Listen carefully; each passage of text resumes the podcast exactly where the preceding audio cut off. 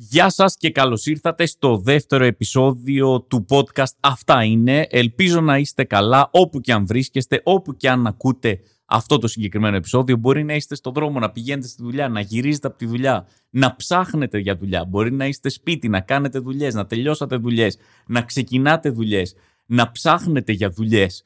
Γενικά μπορεί να βρίσκεστε οπουδήποτε. Αυτό είναι το πολύ ωραίο με το podcast. Δεν θα μάθω ποτέ που βρίσκεστε, όπως και εσείς δεν θα μάθετε ποτέ που βρίσκομαι εγώ. Είμαι σε μια μυστική τοποθεσία, σε ένα μπάνκερ το οποίο γίνονται οι ηχογραφήσεις, ένα μπάνκερ το οποίο όμως έχει μηδέν ηχομόνωση, ακούγονται τα πάντα γύρω και από εδώ λοιπόν προσπαθεί το podcast αυτά είναι να βρει τον εαυτό του.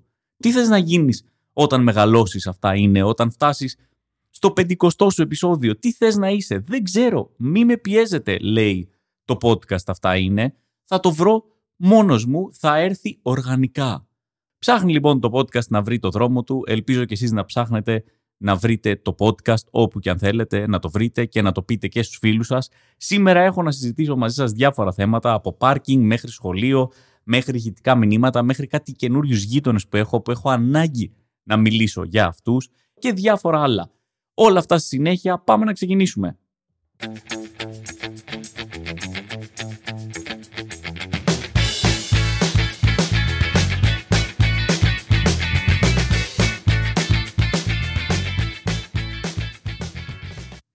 Λοιπόν, να ξεκινήσω να μιλήσω λίγο για κάτι το οποίο μου συμβαίνει αρκετά συχνά. Έχει να κάνει με το παρκάρισμα. Να ξεκινήσω λέγοντας ότι είμαι Αθηναίος, είμαι legit Αθηναίος, είμαι, είμαι τέρμα Αθηναίος, ρε παιδί μου. Είμαι ο Αθηναίος ο οποίος δεν έχει χωριό. Καταλαβαίνετε τι σημαίνει αυτό; Δηλαδή το Πάσχα δεν έχω που να πάω. Έτσι, το καλοκαίρι δεν έχω ένα εξοχικό για να πω θα παραθερήσουμε στο εξοχικό, θα πάμε με την οικογένεια στο εξοχικό. Δεν έχουμε χωριό, δεν έχουμε λάδι. Τόσο Αθηναίος είμαι, καταλαβαίνετε τι εννοώ; Λοιπόν, όλοι οι άνθρωποι έχουν ένα χωριό από το οποίο έχουν ένα θείο, ένα ξάδερφο, έχουν πέντε ελιές σε ένα κτήμα τις οποίες τις προσέχει ο τέταρτος, πέμπτος παππούς, δεν ξέρω τι, ο οποίος βγάζει αυτές τις ελιές και δίνει λάδι και τροφοδοτεί όλους τους Αθηναίους. Εκτός από εμάς. Εμείς δεν έχουμε λάδι. Εμείς πρέπει να αγοράζουμε λάδι κανονικά. Συντηρούμε την οικονομία των μεγάλων βιομηχανιών ε, λαδιού. Δεν έχουμε δικό μας λάδι. Τόσο Αθηναίος είμαι. Γιατί το λέω αυτό, Γιατί ως Αθηναίος έχω μία αντίσταση στο να βάλω το αυτοκίνητο σε πάρκινγκ.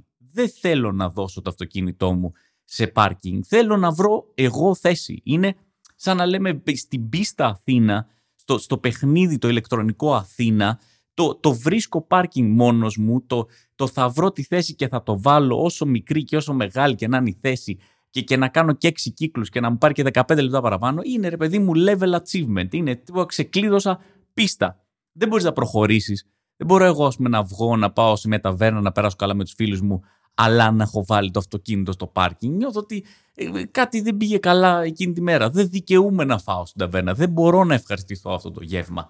Οπότε έχω μια αντίσταση στο να δίνω ε, το αυτοκίνητο σε κάποιο παρκαδόρο, σε κάποιο πάρκινγκ. Δεν έχω τίποτα με τους ανθρώπους, δεν έχω τίποτα με την επιχείρηση, έτσι να το ξεκαθαρίσω.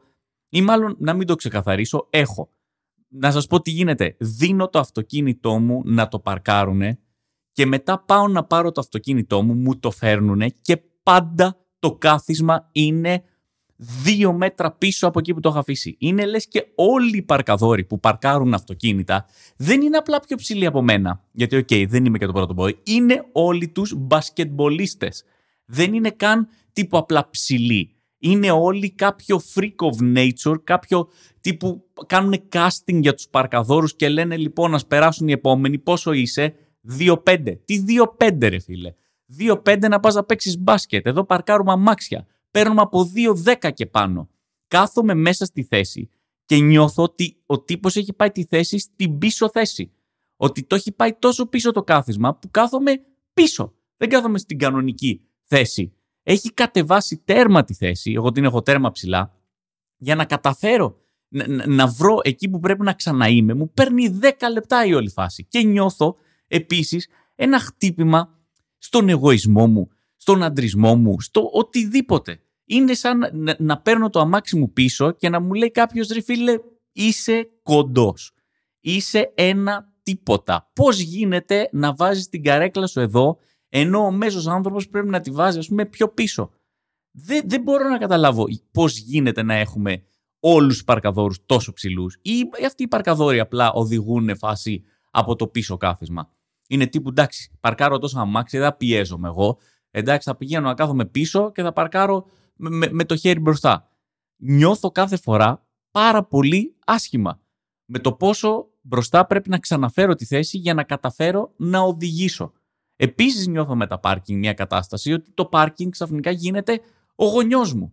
Πας εκεί πέρα και ξεκινάει να σου κάνουν ερωτήσεις, λες και είσαι 15 χρονών, έχεις κανονίσει την έξοδό σου, αφήνεις το αυτοκίνητο, τι ώρα θα γυρίσετε, πόσο θα κάτσετε, μία, δύο ώρες, θα πάτε για φαγητό, θα πάτε για ποτό. Ποιος είσαι, η μάνα μου είσαι; Γιατί πρέπει να μοιραστώ μαζί σου αυτές τις πληροφορίες; Γιατί, γιατί πρέπει να ξέρεις τι θα κάνω, πόση ώρα θα κάτσω. Προφανώς καταλαβαίνω γιατί πρέπει να το ξέρεις. Για να ξέρεις που θα παρκάρει το μάξι. Δεν είμαι ηλίθιος. Μην μου γράφετε τώρα, για λάμπρο, γι' αυτό το κάνουν. Ξέρω. Αλλά με βάζει σε μια κατάσταση που ξαφνικά νιώθω πάλι έφηβος ε, και, και πρέπει να απαντήσω σε κάποιον για το πώς θα, θα περάσω τη βραδιά μου. Την οποία μεταξύ μας δεν ξέρω και ακριβώς πώς θα την περάσω. Πού ξέρω, μπορεί να γίνει κάτι και να μου αλλάξει τα σχέδια μεταξύ μας τίποτα δεν θα γίνει και θα μου αλλάξει τα σχέδια. Είναι πολύ προγραμματισμένη η βραδιά μου. Ξέρω ότι άμα είναι να πάω κάπου να φάω, θα αφήσω το αυτοκίνητο. Δύο ώρες μετά θα πρέπει να το έχω μαζέψει, γιατί θα πρέπει να γυρίσω στο σπίτι, γιατί κάποιος προσέχει τα παιδιά. Ξέρω ακριβώς τι θα γίνει. Αλλά λέμε, δεν έχω κι εγώ δικαίωμα, βρε άνθρωπε, να αλλάξω τα σχέδιά μου σε μια τρέλα της στιγμής. Επίσης υπάρχει και το καταπληκτικό τύπου εδώ θα έρθετε μέχρι τη μία. Αν έρθετε μετά τη μία, Τέλος, εμείς έχουμε κατεβάσει ρολά, το οποίο είναι καταπληκτικό, είναι η επίσημη ατάκα Έλληνα πατέρα, έτσι. Είναι αυτό το να ξέρεις θα γυρίσεις πίσω μέχρι τη μία. Αν γυρίσεις μετά τη μία, αυτή την πόρτα θα τη βρεις κλειδωμένη με τα κλειδιά από πίσω, θα χτυπάς και δεν σου ανοίγει κανείς και θα κοιμηθείς στο πεζοδρόμιο. Το κατάλαβες; Αυτό, αυτό ουσιαστικά σου λέει το πάρκινγκ. Γίνεται ο μπαμπάς σου. Σου λέει τέλος φίλε,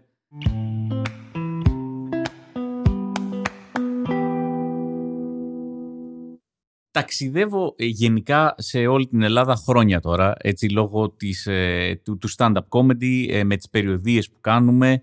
Πάμε σε πάρα πολλά μέρη, σε μικρές πόλεις, σε μεσαίες πόλεις, σε κομμόπολεις, σε χωριά. Έχω μείνει σε ό,τι τύπου κατάλημα μπορεί να μείνει κάποιος άνθρωπος. Από πεντάστερο ξενοδοχείο που έφτασα εκεί και ξεκάθαρα οι άνθρωποι θέλαν να μου ρίξουν πόρτα. Δηλαδή το έβλεπα στα μάτια τους. Το, το έβλεπα στα μάτια του θηρορού, του. Δεν ξέρω τι είναι αυτός. Ο, ο υπεύθυνος της πόρτας ε, του, του ξενοδοχείου, ο butler. Ο, δεν έχω ιδέα ποιος είναι ο ρόλος του. Σίγουρα υπάρχει κάποια λέξη η οποία περιγράφει αυτόν τον άνθρωπο. Δεν είναι receptionist. Είναι αυτός που είναι στην είσοδο. Είναι, είναι ένας τύπος απίστευτα τέλειος, κουστούμαρισμένος, πανέμορφος, ο οποίος σε βλέπει και ναι, βλέπει εμένα και λέει: OK, δεν ανοίξεις εδώ. Έχω μείνει σε τέτοια ξενοδοχεία. Έχω μείνει φυσικά και σε ξενοδοχεία που ήταν τύπου Airbnb σε κάποια μικρή πόλη και μας άνοιξε ένας κύριος στην πόρτα και ήμασταν όλο το βράδυ με τη, με τη σκέψη ότι ε, θα πεθάνουμε. Αυτό ήταν. Δεν, δεν υπάρχει κα, κανένα έτσι, κα, καμία ελπίδα και καμία απορία. Αυτός ο άνθρωπος έχει φτιάξει μια επιχείρηση Airbnb με στόχο να βρίσκει θύματα, να τα σκοτώνει ε, τη νύχτα και να τα θάβει γύρω-γύρω στον κήπο του στο, στο Airbnb. Είναι κάποιος τύπου Dexter, ας πούμε, ε, από, το, από την καρδίτσα, ο, ο οποίος αυτό είναι το scheme που έχει φτιάξει για να βρίσκει θύματα και να τα σκοτώνει. Έχω μείνει σε τέτοια μέρη, σε, έχω μείνει σε, σε οποιοδήποτε λοιπόν μέρος. Ένα πράγμα λοιπόν που με βάζει σε σκέψεις είναι αυτό το θέμα με τα ρολόγια που παίζουν στη ρεσεψιόν. Δεν ξέρω αν καταλαβαίνετε τι εννοώ. Υπάρχουν κάποια ξενοδοχεία που πας στη ρεσεψιόν και όπως είσαι εκεί και μιλάς με τον ρεσεψιονίστ, από πίσω έχει τρία στρογγυλά ρολόγια τα οποία γράφουν συγκεκριμένες ώρες από συγκεκριμένες πόλεις του πλανήτη μας. Συνήθως είναι Νέα Υόρκη, Λονδίνο και Τόκιο. Εντάξει, αυτές είναι οι τρεις ε, πόλεις που από ό,τι φαίνεται είναι οι πιο σημαντικές ώρες που όλοι πρέπει να ξέρουμε. Δηλαδή, αν κάποιος ψάχνει ώρα κάποιας άλλης πόλης στον πλανήτη, σίγουρα πρέπει να είναι η Νέα Υόρκη, η Λονδίνο ή Τόκιο. Γιατί αυτός ο άνθρωπος προφανώς ενδιαφέρεται, ξέρω εγώ, για τα χρηματιστήρια αυτών των τριών πόλεων, το οποίο εννοείται ότι σε κάποια ξενοδοχεία βγάζει νόημα ή ίσως έβγαζε νόημα σε κάποια άλλη εποχή όπου το να, να βρεις την ώρα ήταν ολόκληρη διαδικασία. Μια εποχή ας πούμε που έπρεπε να πάρεις και ειδικό νούμερο στο τηλέφωνο για να σου πούνε στον επόμενο τόνο τι ώρα θα είναι. Έτσι που να, δεν ήταν ας πούμε ότι έμπαινε στο Google και λες κάτσε να δω τι ώρα είναι τώρα στο Τόκιο, παπ, και σου λέγε το Google, ορίστε, είναι αυτή η ώρα. Έπρεπε κάποιον να ρωτήσεις, οπότε βάλαν αυτά τα ρολόγια για να υπάρχει γνώση σε αυτό το ξενοδοχείο, σε όλους τους business επισκέπτες, ότι ορίστε, παιδιά, μην ψάχνεστε και μην ρωτάτε. Σας έχουμε βαρεθεί εδώ πέρα στη ρεσεψιόν να σας απαντάμε τι ώρα είναι στο Τόκιο. Ορίστε, πάρτε τρία ρολόγια και, και να βλέπετε την ώρα. Ok, okay, ίσως σε μια άλλη εποχή, ίσως σε πολύ συγκεκριμένα ξενοδοχεία αυτό το πράγμα να βγάζει νόημα. Όμως, είναι τώρα σοβαρό πράγμα, είναι σοβαρή ανάγκη το να σε ας πούμε, ξέρω εγώ, στο Έλενας Suites δύο αστέρων στο Αγρίνιο και να έχει η Έλενα η ίδια, γιατί αυτή είναι η γυναίκα, να έχει από πίσω της στη ρεσεψιόν αυτά τα τρία ρολόγια. Έτσι δηλαδή υπάρχουν πάρα πολλοί επισκέπτες που πήγανε σε αυτό εδώ πέρα το κατάλημα και είπαν στην Έλενα, ρε εσύ Έλενα, τι ώρα είναι στο Τόκιο; Ψάχνουμε το καταλαβαίνεις. Αυτή τη στιγμή κλείνουν οι αγορές στο Λονδίνο. Εγώ είμαι στο Αγρίνιο, πρέπει να κάνω το business και δεν μπορώ γιατί δεν ξέρω τι ώρα είναι. Και δεν πήγε ένας και δύο. Δεν κρεμάς τρία ρολόγια έτσι. Επειδή ένας και δύο άνθρωποι σε ρωτήσαν τι ώρα είναι στο Τόκιο. Εδώ μιλάμε ότι, ας πούμε, στο Έλενα Σουίτ, στο Αγρίνιο, πρέπει να πήγανε πολλά άτομα. Έτσι, έχω πάει στο Μεσολόγγι, παιδιά, σε κατάλημα που είχε αυτά τα ρολόγια. Έπρεπε δηλαδή, ας πούμε, να, να τα βάλουν. Χρειάστηκε κάποιος στο Μεσολόγγι να μάθει αυτή την ώρα. Να ξέρει τι ώρα είναι στο Λονδίνο. Πώς θα προγραμματίσει τη μέρα του επισκέπτης στο Μεσολόγγι, έτσι, άμα δεν ξέρει τι ώρα είναι στο Τόκιο.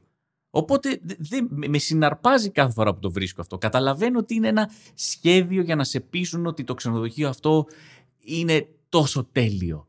Έτσι, το, το clientele, οι, οι, οι, οι άνθρωποι οι οποίοι επισκέπτονται αυτό το ξενοδοχείο χρειάζονται αυτή τη γνώση. Είναι ένα σύμβολο, ρε παιδί μου. Πώς βάζουμε αστεράκια, κατά πέντε αστέρων ξενοδοχείο, τεσσάρων αστέρων ξενοδοχείο. Θα πρέπει να είναι έτσι, ας πούμε, δύο ρολογιών ξενοδοχείο, τριών ρολογιών ξενοδοχείο, κανενός ρολογιού ξενοδοχείο. Οι άνθρωποι που έρχονται και μένουν σε εμάς δεν τους νοιάζει η ώρα δεν τους απασχολεί. Έρχονται εδώ πέρα, δεν θέλουν να ξέρουν τι ώρα έχει στο Λονδίνο. Εντάξει, οπότε καταλαβαίνω ότι είναι ένα σύμβολο, καταλαβαίνω ότι δίνει ένα πρεστή στο ξενοδοχείο, όπως ας πούμε το να έχεις π.χ. κυλιόμενη πόρτα αυτή που σπρώχνεις και έχει τυράκια σαν το Trivial Pursuit και αυτό. Ξαφνικά λες, Α, μπαίνουμε με πόρτα που δεν χρειάζεται έτσι να την ανοιγοκλείσουμε παραδοσιακά. Αυτή την πόρτα μπαίνει τόσος κόσμος εδώ πέρα και βγαίνει τόσος κόσμος από εδώ πέρα που χρειάστηκε να βάλουν τέτοια πόρτα για να μπορέσουν να ελέγξουν τη ροή του κόσμου. Όλα αυτά εννοείται ότι είναι προφανώς κάποια ε, σημάδια, έτσι. Αλλά, αλλά δεν, εγώ να σου πω τι θέλω. Θέλω, αν είχα ποτέ ξενοδοχείο, ρε παιδί μου, νομίζω ότι θα το τρόλαρα λίγο. Εντάξει, δηλαδή θα, θα πήγαινα και θα βάζα αυτά τα ρολόγια, αλλά θα βάζα ώρες που κανείς δεν έχει καμία ανάγκη ποτέ να μάθει. Δηλαδή να πήγαινες, ρε παιδί μου, σε ξενοδοχείο και, και αντί να λέει Νέα Υόρκη, Λονδίνο, Τόκιο, να έλεγε, ξέρω εγώ, Σαράγεβο, Τεχεράνη ε, και, και Βελιγράδι. Δεν ξέρω. Έτσι, να, να, βάζεις, να βάζεις κουλά πράγματα ή να βάζεις ώρες από μέρη που δεν υπάρχουν καν. Να βάζεις, ξέρω εγώ, Νάρνια, ε, Μόρντορ, ε, δεν ξέρω, ε, Ζαμούντα. Ορίστε, θα πω Ζαμούντα για όσους έχουν έτσι τα χρόνια μου, 40 χρόνια και έχουν ιδέα για τον πρίγκιπα της Ζαμούντα. Θα βάζα κάτι τέτοιο. Ε, δεν έχει κανένα λόγο ο άλλος που έχει πάει στο Μεσολόγγι να γνωρίζει τι ώρα έχει εκείνη την ώρα στο Τόκιο, στο Λονδίνο και, και, και στη Νέα Υόρκη. Αφήστε μας ήσυχους, βγάλτε αυτά τα ρολόγια, επενδύστε αυτά τα, τα, λεφτά που δώσετε σε αυτά τα ρολόγια σε, σε κάτι άλλο. Ίσως, ξέρω εγώ, σε καθαρά σεντόνια. Δεν ξέρω. Ιδέες δίνω.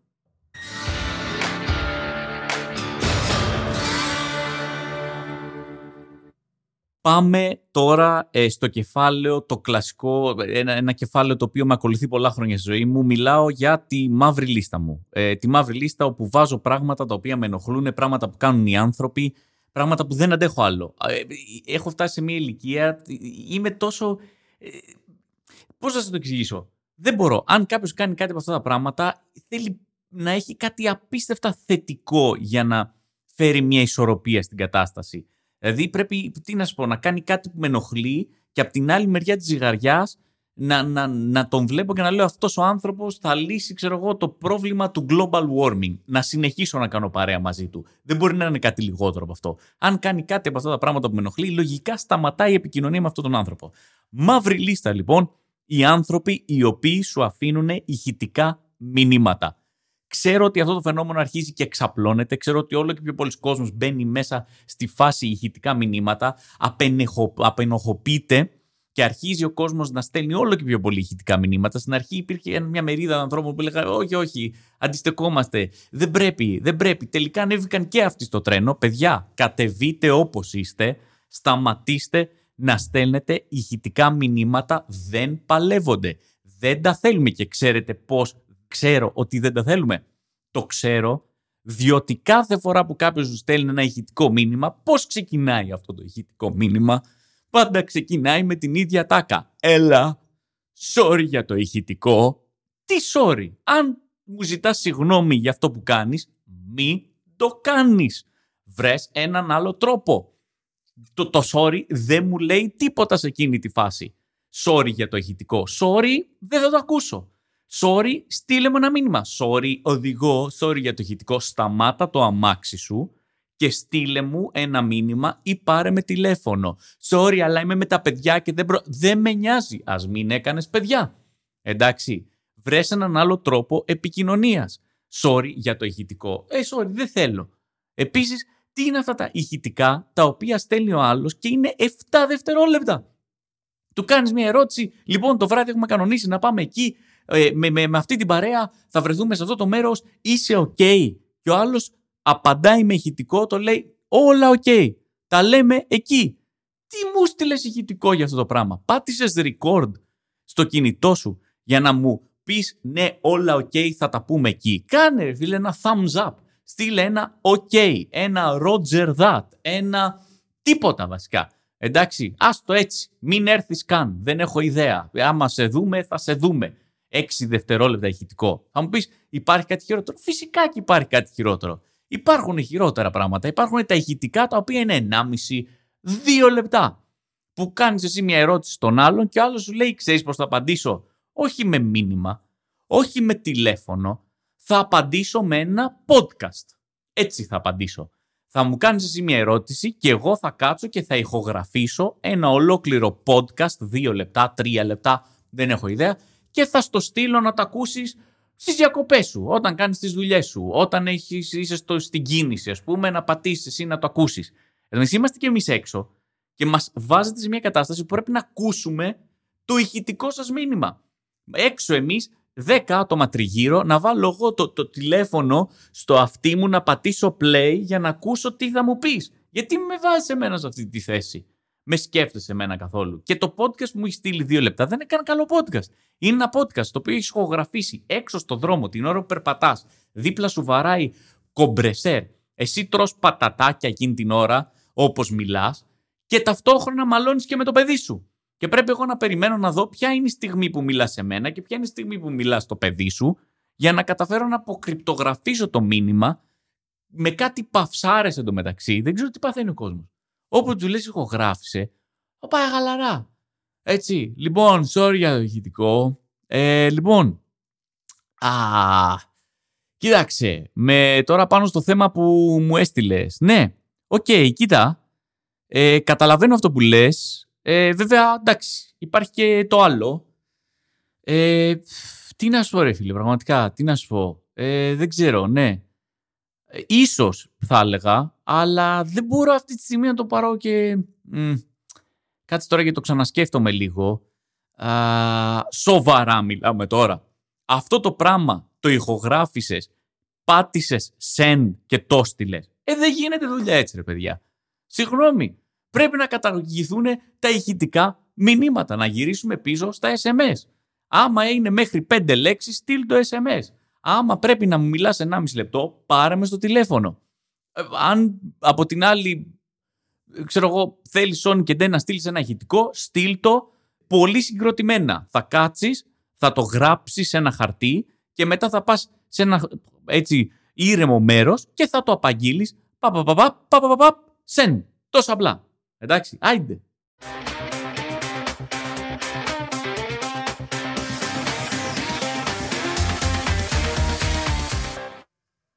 Λοιπόν, φτάνοντας σιγά σιγά έτσι στο τέλος αυτού του επεισοδίου, να, να ηρεμήσω έτσι λίγο τα πράγματα, γιατί νομίζω ότι όλο το επεισόδιο έχει πάει λίγο στα κόκκινα. Πολύ θυμός, πολλά νεύρα. Ε, θα ήθελα να πω πραγματικά ότι ίσως αυτό είναι μια εξαίρεση, αλλά η αλήθεια είναι ότι δεν μπορώ να πω ότι είναι μια εξαίρεση, διότι ο εκνευρισμός είναι το κυρίαρχο ε, συνέστημα που, που έχω. Κλείνοντας όμως, έτσι ήθελα να, να, να, μιλήσω λίγο για ένα βίντεο το οποίο ε, πήρα μέρος ε, πριν από λίγο καιρό. Ήταν ένα βίντεο το οποίο έγραψε ε, και, και εμπνεύστηκε ο Διονύσης Ατζαράκης από τον ε, Στέφανο Κασελάκη. Μπορείτε να το βρείτε το βίντεο αν δεν το έχετε δει ε, στα social media του Διονύση, στο YouTube. Γενικά υπάρχει σε διάφορα σημεία. Πλέον ό,τι κάνεις πρέπει να το ανεβάσεις σε 67 πλατφόρμες ε, γιατί κάποιος έχει αποφασίσει ότι εγώ βλέπω μόνο αυτή την πλατφόρμα. Εγώ μόνο εκείνη την πλατφόρμα. Παλιά μαζευόμασταν όλοι κάπου και τα βλέπουμε. Τώρα θα πρέπει να πηγαίνει στην προσωπική πλατφόρμα του καθενός. Οπότε ψάξτε τις πλατφόρμες σας. Ο Διονύσης το έχει διανύμει σε οτιδήποτε υπάρχει. Αν δεν είστε καθόλου της πλατφόρμας, πάρτε τον ένα τηλέφωνο Διονύση, θα σας το στείλει ε, με κάποιο WeTransfer ή ακόμα και σε βιντεοκασέτα για να το παίξετε στο σπίτι σας. Ε, ε, πήρα πάρα πολλά ωραία θετικά σχόλια έτσι, ε, για αυτό το βίντεο. Άρεσε πάρα πολύ στον κόσμο. Χάρηκα πάρα πολύ που ο Διονύσης ε, ε, μου, με πήρε τηλέφωνο για να κάνω guest σε αυτό το βίντεο. Ακόμα και αν ο τρόπος με τον οποίο με πήρε δεν ήταν αυτός που ήθελα, γιατί ο τρόπος ήταν «έλα, έχω γράψει ένα βίντεο όπου έχει ένα ρόλο που τον είχα σκεφτεί για κάποιον άλλον, αλλά αυτός ο κάποιος άλλος δεν μπορεί, οπότε σκέφτηκα εσένα το οποίο είναι εννοείται ό,τι θέλει να ακούσει κάποιος άνθρωπος όταν τον καλούν για μία δουλειά. Δηλαδή, τύπου, κοίτα, ήσουν η έβδομη επιλογή μου, αλλά ε, μήπως μπορείς. Ε, πέρασα πάρα πολύ ωραία ε, στα γυρίσματα. Πάντα περνάω ωραία με το Διονύση και με όλα τα άλλα παιδιά που ήταν εκεί. Γενικά τα, τα backstage των γυρισμάτων νομίζω ότι ο κόσμος έχει κάποιες ιδέες οι οποίες είναι τύπο τυπόπο, τι χαμός, πόσο θα, πόσο, πόσο θα γελάγατε, ε, κατά τη διάρκεια των γυρισμάτων καλά πρέπει να ήταν απίστευτο το γύρισμα, πρέπει να πεθάνατε στο γέλιο. Ε, θα σας είμαι ειλικρινής παιδιά, η αλήθεια είναι ότι συνήθως ε, τα γυρίσματα είναι μια πολύ έτσι αγχωτική διαδικασία. Ε, υπάρχουν, ε, πρέπει πάρα πολύ να σκέφτεσαι το χρόνο, πρέπει να σκέφτεσαι το φως, πρέπει να σκέφτεσαι το πόση ώρα έχει ο καθένας στη διάθεσή του για να μπορέσει να βγει το γύρισμα και, και, και, και γενικότερα υπάρχει μια λίγο στρατιωτική κατάσταση ότι πάμε εκεί, κάνουμε αυτό, σουτάρουμε εκείνο, σταματάμε, τρέχουμε προς τα εκεί, τώρα το φως είναι καλό, κουνήσου μισό εκατοστό αριστερά, πες την ατάκα λίγο πιο δυνατά. Δεν είναι ακριβώς μια έτσι πολύ φαν διαδικασία ε, το να κάνεις γυρίσματα. Ε, σίγουρα υπάρχουν στιγμές που μπορεί κάποιος να σπάσει και να πει κάτι, να ξεχάσει τα λόγια του, να γελάσουμε, αλλά είναι πραγματικά πολύ λίγες συγκριτικά με το έτσι με τη δύσκολη δουλειά στο πούμε, που πρέπει να γίνει έτσι ώστε να μπορεί να βγει το βίντεο ε, σωστά. Στο συγκεκριμένο βίντεο βέβαια να πω ότι οι αστείες στιγμές που υπήρξαν, ε, που δεν ήταν ακριβώς αστείες, ήταν σπαστικές, ήταν ότι για κάποιο λόγο, γυρνάμε βίντεο πάρα πολλά χρόνια, αυτό το συγκεκριμένο, να είμαι ειλικρινής, δεν μου έχει ξανατύχει, είμαστε σε εξωτερικά γυρίσματα και κάθε φορά που λέμε 3, 2, 1, πάμε, 3, 2, 1, action, στο πάμε ή στο action, είναι σαν κάποιος στη γειτονιά να το ακούει και να βάζει ένα θόρυβο ο οποίος είναι τόσο μεγάλος που πρέπει να σταματήσει το γύρισμα. Και γινόταν αυτό, παιδιά, επί τρεις ώρες. Όταν λέμε όμως θόρυβο, θόρυβο. Δηλαδή 3, 2, 1, action, παλιατζής. Καταλάβατε; Δηλαδή Πάμε να πούμε ατάκα, καρέκλες, τραπέζια. 3, 2, 1, πάμε. Σέγα να κόβει στη διπλανή πολυκατοικία. Μέχρι εκείνη την ώρα η Σέγα δεν υπήρχε. Δεν έκοβε. Είναι λες και κάποιος έβλεπε από το παράθυρο και είπε κάτσε να δούμε τι ώρα αυτοί οι άνθρωποι θα πούνε action και με το που πούνε action άναψε τη Σέγα. Μετά 3-2-1 κόρνα. Από αυτές τις αθηναϊκές κόρνες που κρατάνε 12 δευτερόλεπτα. Είναι αυτή η κόρνα λογικά του ανθρώπου που κάποιος του έχει κλείσει τον γκαράζ και έχει κάνει ένα beep έχει κάνει μετά ένα beep και μετά ρίχνει το beep το 20 δεύτερα. Το θα βαράω beep μέχρι κάποιος να βγει και να πει «Oh, sorry, κατεβαίνω να κουνήσω το αμάξι».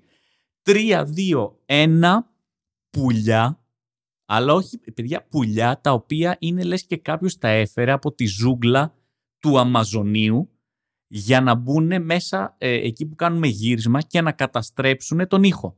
Πουλιά τα οποία δεν υπάρχουν στην Ελλάδα. Δεν ζουν αυτά τα πουλιά στην Ελλάδα. Ήρθανε μόνο για να χαλάσουν το γύρισμα του Ατζαράκη. Κάποιος είπε, παιδιά, ο Ατζαράκης κάνει γύρισμα, φέρτε μου 67 παπαγάλους και, και τρία δεν ξέρω άλλα χιλιάδες ε, πουλιά, βάλτε τα σε ένα δέντρο από πάνω από εκεί που στέκεται ο Διονύσης Ατζαράκης και με το που πούμε πάμε θέλω να γίνει χαμός. Όχι πριν, όχι μετά, ακριβώς στο πάμε θέλω να γίνει χαμός. Αυτό γινόταν, παιδιά, επί τρεις ώρες. Αποκορύφωμα αυτής της κατάστασης φυσικά είναι ότι κάποια στιγμή αλλάζουμε location και πάμε να γυρίσουμε μια σκηνή σε ένα πεζόδρομο όπου από τη μία μεριά υπάρχει μια μεγάλη πολυκατοικία και από την άλλη μεριά υπάρχει ένα κτίριο ελτά, το πιο μεγάλο κτίριο ελτά που έχω δει στη ζωή μου. Το οποίο βέβαια το βλέπεις απ' έξω, είναι τρεις η ώρα το μεσημέρι και φαίνεται εγκαταλελειμμένο, φαίνεται σαν να μην έχει ζωή. Φαίνεται σαν να μην είχε και ποτέ ζωή.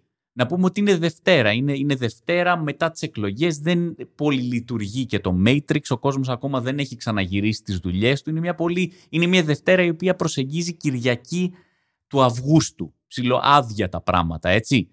Με το που λέμε πάμε και ξεκινάμε να κάνουμε το γύρισμα, ανοίγουν μαζί ταυτόχρονα τρία παράθυρα και ξεπροβάλλουν 7 κεφάλια. Λες και ήταν κρυμμένοι όπως το underground ε, του, του, του Κοστουρίτσα. Έτσι, λες και τα ανοίξαν τα παράθυρα. Ό, τι γίνεται εδώ πέρα. Έτσι, τόση ώρα ήμασταν ε, ε, μέσα, δεν ήξερε κανείς ότι ήμασταν μέσα, αλλά τώρα σας βλέπουμε. Μας κάνει την ερώτηση, έχετε άδεια για το γύρισμα; Λέμε, όχι, αλλά άξι, δεν μπαίνουμε για κάτι ιδιαίτερο. Υπάρχει κάποιο πρόβλημα. Προφανώς υπήρχε κάποιο πρόβλημα γιατί η επόμενη ατάκα ήταν «Ω, τι να μη ρωτήσω». Και λέμε όχι φυσικά να ρωτήσετε. Εννοείται δύο λεπτά μετά Sky Security, ο οποίος μας λέει ότι πρέπει να φύγουμε διότι ενοχλούμε τους εργαζομένους. Δεν θέλω προφανώς σε καμία περίπτωση να υποβιβάσω τη δουλειά κανενός ανθρώπου που δουλεύει στα ΕΛΤΑ. Εννοείται ότι είναι μια ακραία σημαντική δουλειά. Αλλά όταν γίνεται ένα γύρισμα το οποίο κάποιοι άνθρωποι ουσιαστικά είναι δύο ρόφους πιο κάτω από σένα στο πεζοδρόμιο και μιλάνε, δεν φωνάζουν, δεν τραγουδάνε, δεν έχουν βγάλει πυροτεχνήματα και βόμβες και τις κάνε. Πόσο ακριβώς μπορεί αυτό το πράγμα να καταστρέψει τη δική σου δουλειά όταν έχεις και τα παράθυρα κλειστά; Δηλαδή τι ακριβώς δουλειά γίνεται μέσα εκεί στα ΕΛΤΑ η οποία μπορεί να καταστραφεί από τον παραμικρό ήχο; Η μόνη περίπτωση ήταν πραγματικά αν γινόταν γύρισμα μέσα στα ΕΛΤΑ. Αυτό να το καταλάβαινα. Γιατί εμάς, ας πούμε, ο κάθε ήχος μας κατέστρεφε το γύρισμα. Μήπως μέσα στα ΕΛΤΑ γινόταν και εκεί κάποιο γύρισμα όπου οποιοδήποτε ήχος κατέστρεφε το γύρισμα. Αλλιώς τι να πω, ρε φίλε.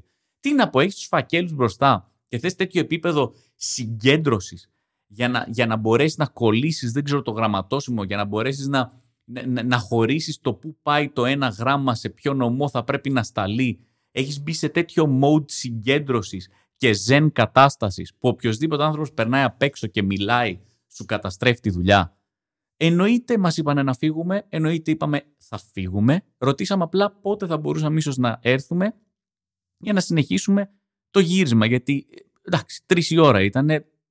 Φανταζόμασταν και εμείς ότι κάποια στιγμή αυτό το πράγμα θα τελειώσει με τη δουλειά. Και η απάντηση που πήραμε ήταν στις 7. Έτσι απλά για να ξέρετε, τα ΕΛΤΑ γενικά λειτουργούν παιδιά ε, και τέρμα γκάζει η δουλειά μέχρι τις 7 το βράδυ. Δεν ξέρω, 7 το πρωί με 7 το βράδυ, 12 ώρο, τα ελτά δουλεύουν έτσι. Όπως και να έχει, το, το γύρισμα έγινε, το sketch βγήκε, υπάρχει εκεί έξω, αν δεν το έχετε δει μπορείτε να το δείτε.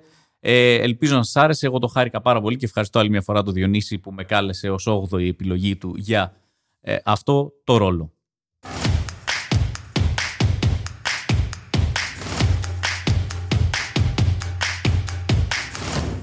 Το δεύτερο επεισόδιο του podcast αυτά είναι, έφτασε στο τέλος του, ελπίζω να περάσετε ωραία. Εγώ χαίρομαι πάρα πολύ να μοιράζομαι έτσι πράγματα από τη ζωή μου με εσάς. Ελπίζω και εσάς να σας διασκεδάζει λίγο αυτό, να σας κρατάει λίγο στην τροφιά. Ακόμα δεν ξέρω ακριβώς όπως σας είπα και στην αρχή τι θα είναι αυτό το podcast, αλλά θα το βρούμε παρέα ή δεν θα το βρούμε παρέα. Θα το βρω μόνος μου εγώ και δεν θα το ακούει κανείς. Και αυτό είναι μια επιλογή. Να κάθομαι σαν τον τρελό εδώ πέρα, να ηχογραφώ τον εαυτό μου, να το βγάζω προς τα έξω και να μην το βλέπει, ε, να μην το ακούει ε, κανείς. Θα τα πούμε λοιπόν στο επόμενο ε, επεισόδιο του Αυτά είναι. Ε, μέχρι τότε να είστε καλά, να είστε ασφαλείς, να περνάτε καλά ε, και τα λέμε.